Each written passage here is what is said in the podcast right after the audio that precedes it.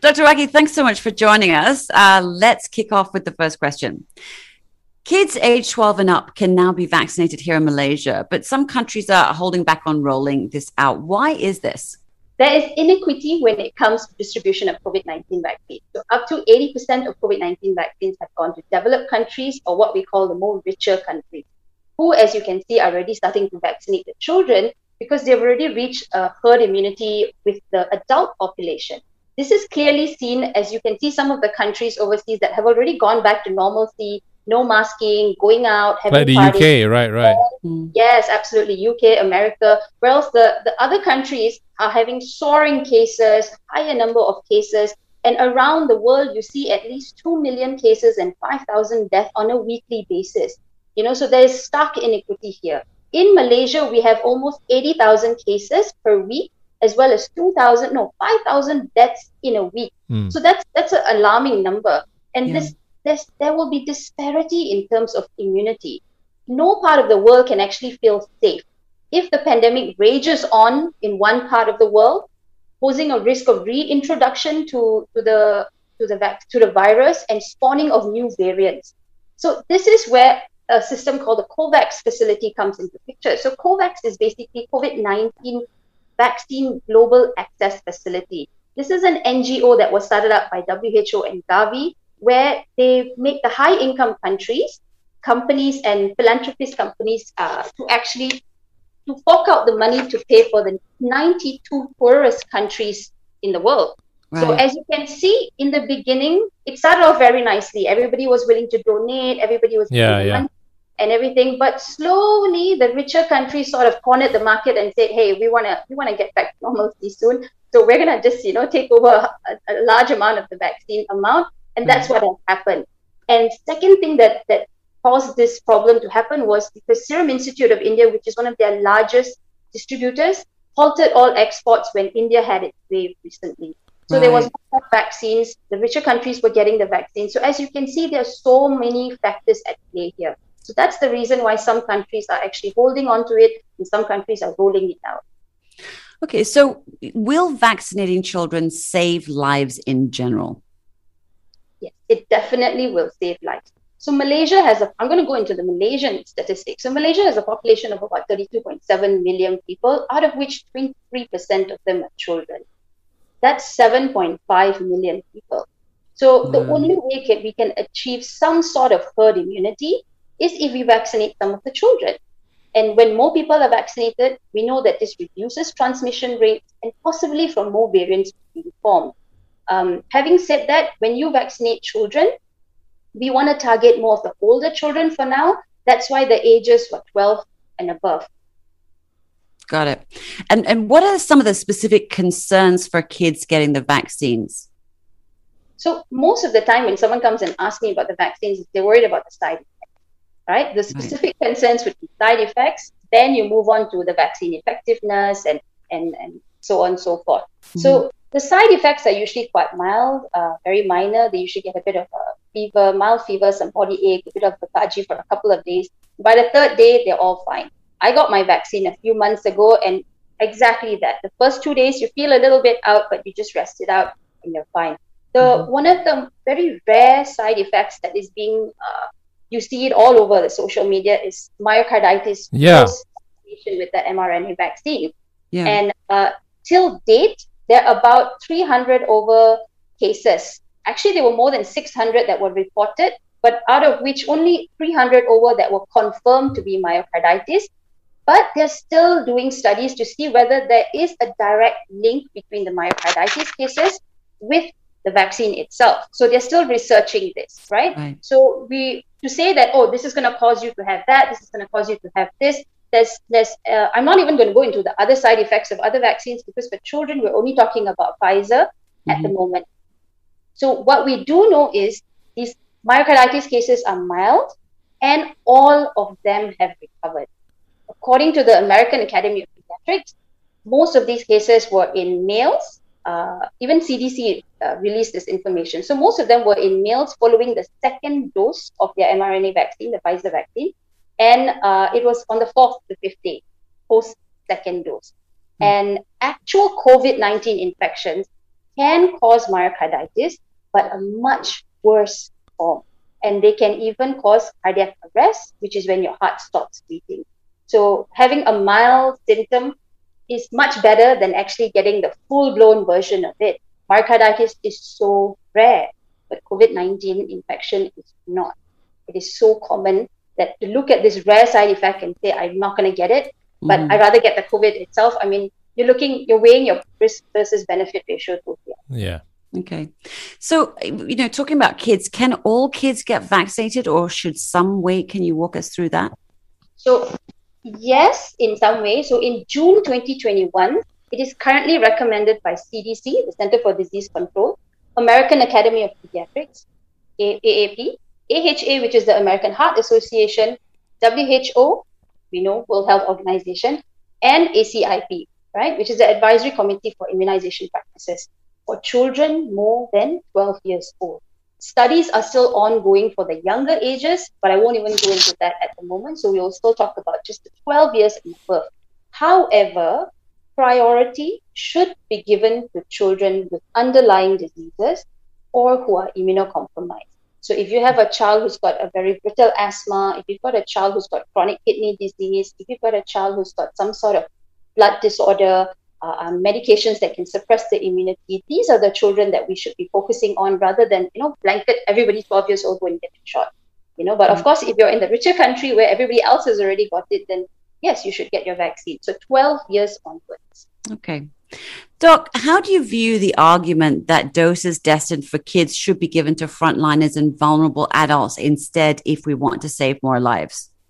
That's a tricky question. Very good mm-hmm. argument, I would say. Um, they should be given to frontliners, elderly, vulnerable adults, and to me, the workforce adults, right? But having said that, most countries rolled out to frontliners from the beginning itself. Like Singapore started in December 2020 so most of the frontliners, I would say, already have taken their vaccine, um, albeit for a small amount that couldn't get it for whatever reason. So most of the frontliners have got it, but the workforce adults have not taken it yet. Some may argue that children. Um, so this is like a moral and an ethical dilemma here.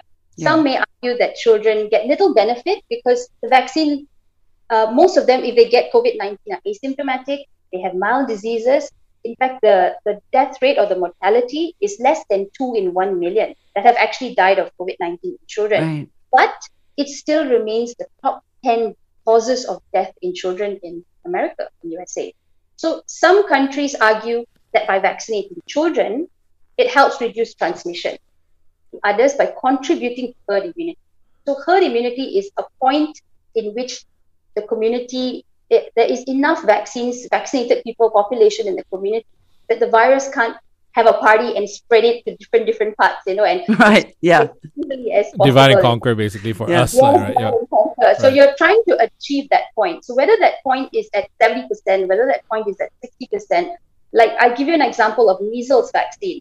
To achieve herd immunity for measles vaccine, that you actually need above ninety percent of the population to be vaccinated. So wow. that's why it's very important for measles vaccine to be in the national immunization program. But for COVID 19 vaccine, we're not sure at what point this herd immunity is. Generally, we want more than 50% of the population. I know there's a lot of talk going on. Herd immunity is not important, but when you talk about vaccinology, when you talk about immunization for, for years, there is a point in time where the community's vaccinated population has to be higher than the unvaccinated for you to have some sort of benefit from the vaccination itself. Right. And, you know, there's that thing of sort of, especially when schools start to go back, uh, hopefully soon, you know, um, kids are always getting, you know, their colds, bringing them home when they're actually in the school, sort of the, the school population. So this would actually lower transmission for that. Yes. So a lot of people are mistaken in the sense that children are super spreaders. No, children are not super spreaders. They can spread the virus. Um, so that's why getting more and more children vaccinated is actually beneficial because when children, when you actually vaccinate older children, it is much more beneficial because the studies have shown that the older kids or the older teens actually mimic adults when it comes to virus transmission. So the right. younger ones may not transmit it as much, but the older ones do. Hence why WHO started with 12 to 17 immediately, because we know that the older ones And I mean, we all know teenagers. You tell them to wash your hands. I'm not going to wash my hands. How dare you tell me to wash my hands? my right, you know, all that stuff starts coming in. Whereas mm-hmm. if you take a kindergarten kid and you tell them to wash your hands, okay, you know, and then you've got a nice little cartoon picture, washing hands, everybody will follow very nice. So the younger kids, not so much in following orders compared to older children, but the disease transmission is higher in the older teens and it all, almost is the same as adults. That's why I think it's very important for the older ones. And in fact, our country is rolling out for the Form 5 and uh, the Form 6, I think the SPM, STPM students and mm-hmm. hopefully in the private sector will be the IGCSE and O level students. Those darn teenagers. Yeah. Tell me about one. I got one at home who's still asleep. All right.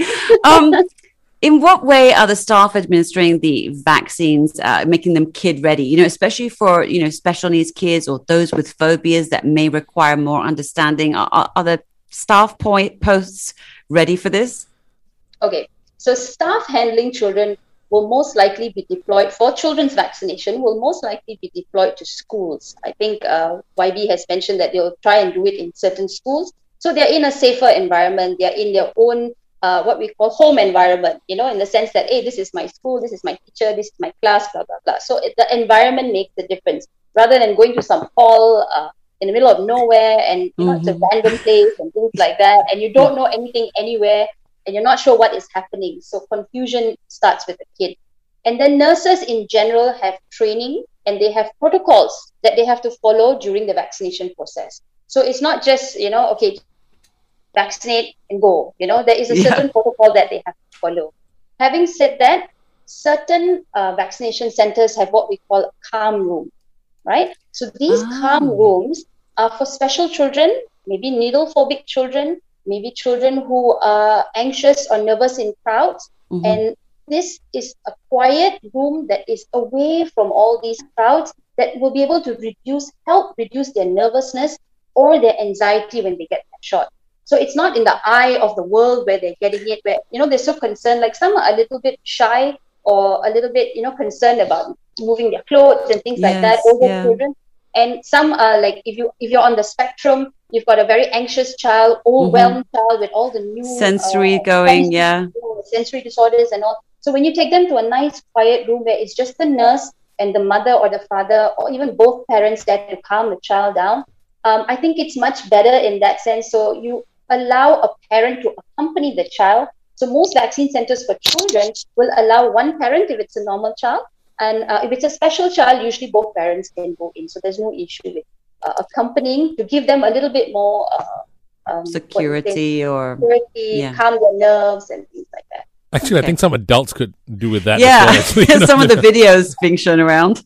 Absolutely. So I was recently a volunteer at the OKU drive-through uh, vaccine, which was organized by Sime Darby Plantation, and we have a calm room there, and these are for adult OKUs, uh, adults with autism, you know so adults with any sort of sensory problems and we had a few that actually benefited from the room and it was so much more calmer to do it there rather than in the eyes of the media and everybody's mm-hmm. walking around and you know so you just took them out of the car in their wheelchair put them in the room and there's even a bed so they can lie down if they feel anxious you know and they can right. get it lying down sitting down in whatever way that they want to even on the floor we had one who sat on the floor and whatever mm. way that calmed them down i think that's the way to go give them when, when they're most comfortable that is so amazing to hear. Seriously. Um, okay, so let's talk about vaccination day. What are the do's and don'ts for our kids? Like, what practical tips can you share that would help the kids on the day off or prepare them before the day off? Run us through what you've learned so far that works. Okay. So I'm going to go through the do's first. All right. So do prep your child, prepare your child, talk to your child, of course, age appropriately. So you've got a 12 year old that's not so sure what's going on with the world. Don't tell them we're in a pandemic, there are germs everywhere, this virus is going to kill you, there's going to be zombies and all that. So you speak to them in an age appropriate language. If you've got a teenager who's I don't know. There's some very computer savvy that look that look up data and go like, you know, mommy, there are five thousand cases today, and you know, so you want to talk to them at, in an age appropriate way to mm-hmm. prepare them. So, what are you going to prepare them about? The process. You're going to prepare them about the process of where you're going, what you're going to do, why are we doing this. You're also going to tell them the size of the needle, which I think I mentioned to Asha before this. It's like the smallest needle that we have for inoculating for vaccines, you know. So it's Right. almost painless. bit a few who might feel it a little bit, but I'm I'm a bit phobic myself, and I didn't feel anything. I think I was just so excited to get the vaccine, I didn't even feel it. Like she went in and out, and I'm like, "Oh, you're done." She's like, "Yes, I'm done." So it's Okay. really fast, very small needle. Sorry, you're going to say something. No, I was just going to say, like, you know, reference points help with kids. Are we talking like mosquito bite, fire ant bite? Are we talking about like little, little scratch?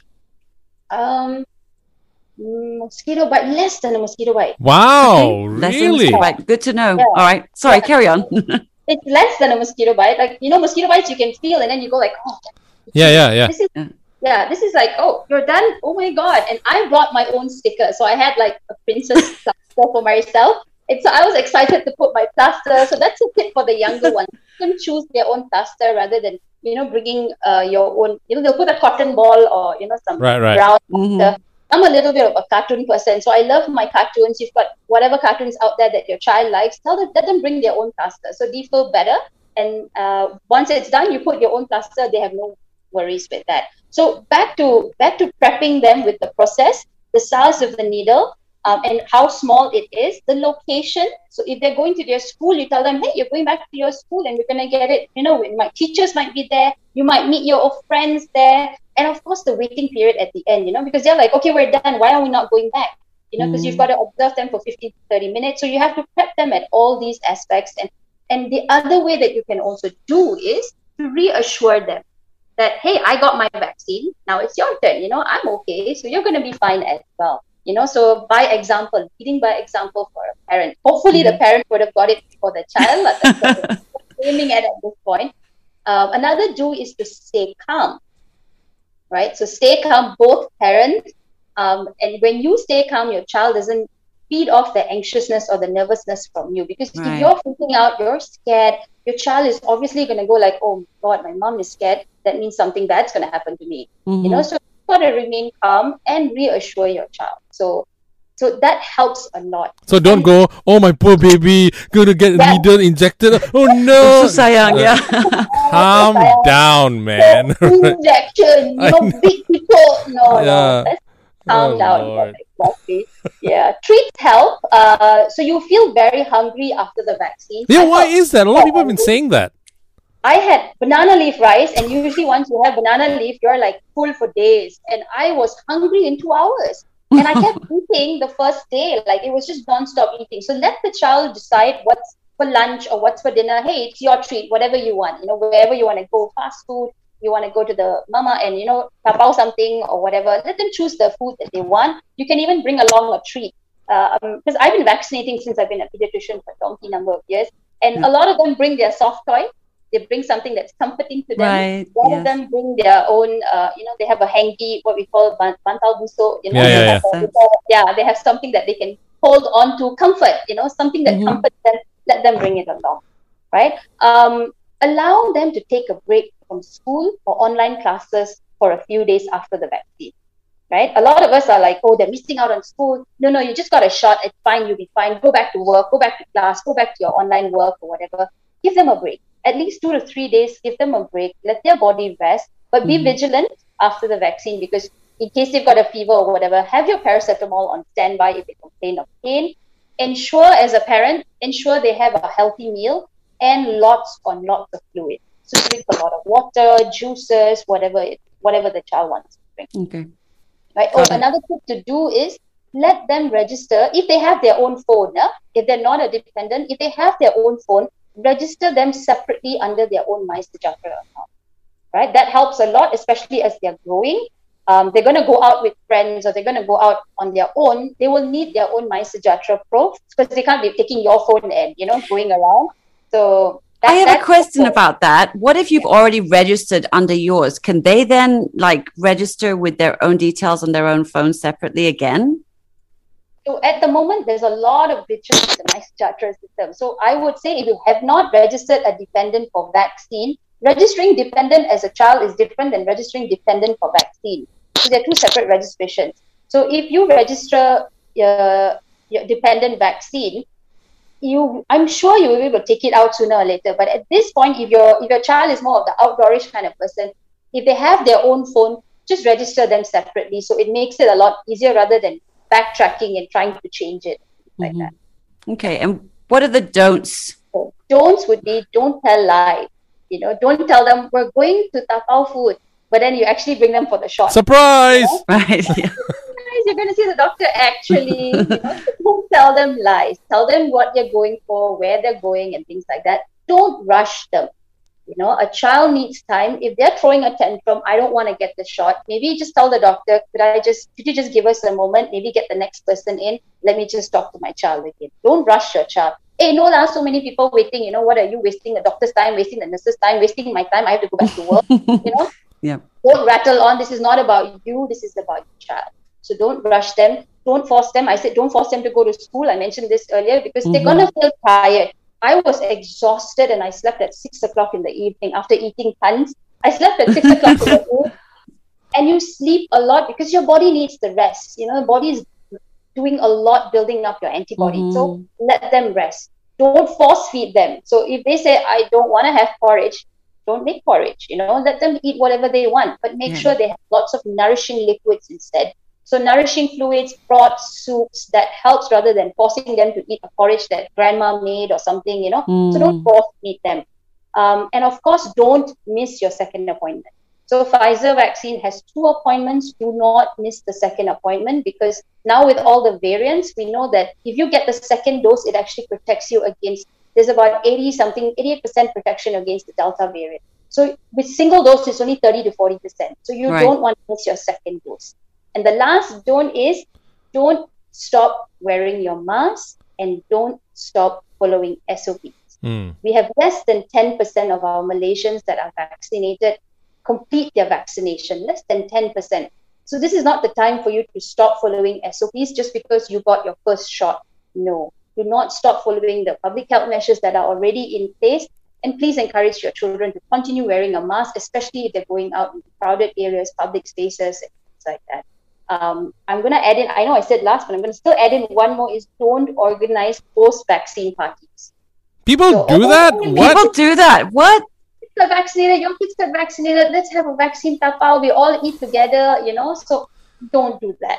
So yeah, there was a durian party lately. So um, there's gonna be post-vaccine parties. Everybody wants to celebrate getting vaccinated. So don't do that. Yeah, You we're not out of the pandemic yet. Yeah.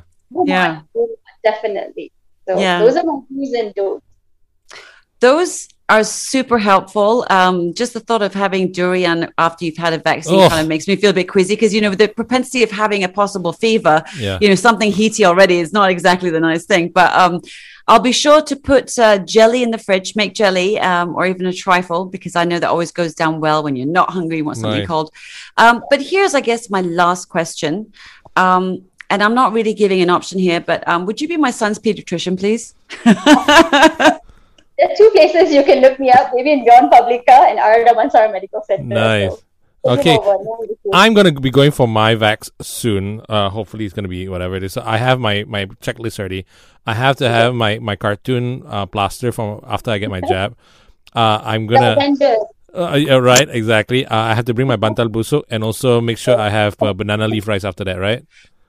But no dining in, so Exactly. Sorry. I'll I'll bunkus. Okay, cool. Bunkers. Don't forget your treats. You're Exactly. supposed to take treats with I you as well. set for my vaccination, man. Doc, is there anything we need to be aware of after the kids have had their vaccine? So you've got to be aware of mild symptoms or sometimes nothing at all. They might feel a little bit of fever, sometimes body aches, a little bit of site, uh, where the injection site soreness, uh, some lethargy. So you've got to stand by some paracetamol, simple paracetamol for children, lots of nourishing drinks, um, and soups and whatever food, comfort foods, I would say, as sometimes some children also get a little bit of vomiting, nausea, or diarrhea, or they might have a Mhm. bit of tummy upset. So you want to be able to give them whatever that they want to eat at this point. Um, my personal tip is to wash your hair on the day of getting the vaccine because sometimes your arm is so sore that you can't lift to actually wash your hair. So you Right. wash your hair on the day of the vaccine, it actually helps. You don't have to worry about washing your hair. Like it takes a long time for women to wash our hair, especially the balls. Uh, Yes. Boys also because sometimes you still need to lift your hand up. So that's that's my personal tip. The last thing that I wanted to just say is immunization or the COVID 19 vaccine is not a silver bullet, right? It's not going to end everything, it's not gonna it's not the one stop cure for everything. You've got to still put in place all the public health measures that are already out there until at some point we feel that this has been in control the disease is uh, much more calmer and we don't have to worry about there's gonna it's gonna be endemic with, within our community but we just don't want clusters to spread here and there and variants mm-hmm. to form so it's not a silver bullet but it's what we have at the moment. It is a bullet you know like um, so we've got to make sure that we maintain our SOPs, we stay at home unless it's absolutely necessary, and until our population is more of our population is actually vaccinated. So I just want to ask on the you know rare occasion that perhaps a child um, reacts a little bit more strongly towards the vaccine in terms of the side okay. effects, what should we be looking out for, uh, or what should we, we be worried about? Okay, so like the, the rarest one that I mentioned was the myocarditis. So that happens usually after the second dose. Usually the first dose you won't feel much. It's the second dose that you actually feel a little bit more because that's where the booster act for the vaccine works. Mm-hmm. And um, the symptoms that you're looking for are like maybe chest pain, you feel your heart is pounding, mm-hmm. uh, you feel breathlessness. So if you feel any of these alarming sort of things, I would recommend you go to a nearby hospital emergency rather than a clinic because sometimes the clinics they, they won't know uh, not that they won't know they, it's just easier safer and well managed in a hospital emergency because the equipment is far far more mm-hmm. better compared to a clinic where they will probably have to refer you and then you might you know you might waste a little bit time going from one clinic to another clinic before right. you actually go so hospitals are equipped to managing post vaccine uh, uh, side effects